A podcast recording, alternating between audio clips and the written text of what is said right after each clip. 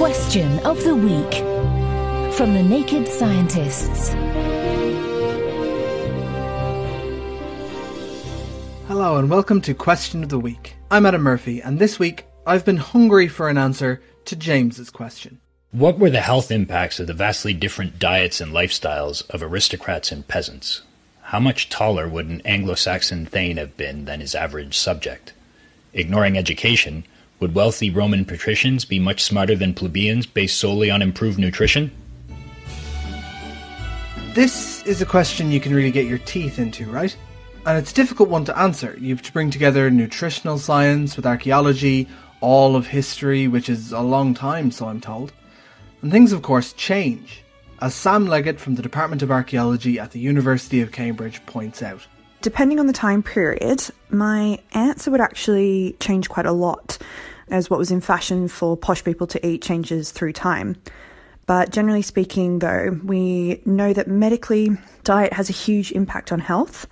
A well balanced diet is key to staying healthy, and especially so in early life when your bones and brains are developing and growing. But diet isn't the only thing that dictates your height or intelligence.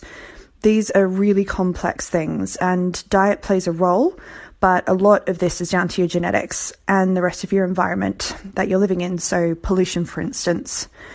There isn't much evidence to suggest that Roman patricians would have been smarter, but due to social privilege, they were more likely to be better educated. But what about outside of Roman times? How healthy would a medieval munch have been, and would it have made much difference? Well, Julie Dunne from the University of Bristol has some interesting insights about the negatives of an aristocrat's diet. Allowing for shortages in times of bad weather or harvest, the medieval peasant probably had a fairly healthy diet, possibly more so than the wealthier classes. Because documentary sources tell us that higher status diets, such as those consumed by the lords of the manor, also relied on meat together with poultry and fish, but probably cooked in more exotic recipes using herbs and spices. Interestingly, the aristocracy were very suspicious of raw greenstuffs, regarding them as unhealthy and fruit and fresh vegetables such as garlic, onion, and leek were thought of as being poor men's food or as only suitable for those doing penance. More wealthy diets included quite a lot of pastries and tarts, so may not have been quite as healthy. Thank you to Julie and before that Sam for serving up an answer. And next time we're seeking a solution to this question from Pavel. Take sunglasses and remove one lens.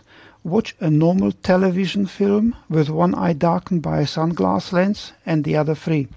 The film will appear in 3D. Can someone explain to me how does this work? So have you got any insights for Pavel? If so, come join the debate on our forum, thenakedscientist.com slash forum. Or if you'd like to ask us a question, you can email chris at thenakedscientist.com, find us on Facebook or Twitter, or go to thenakedscientist.com slash question. Thank you so much for listening, and until next time, goodbye.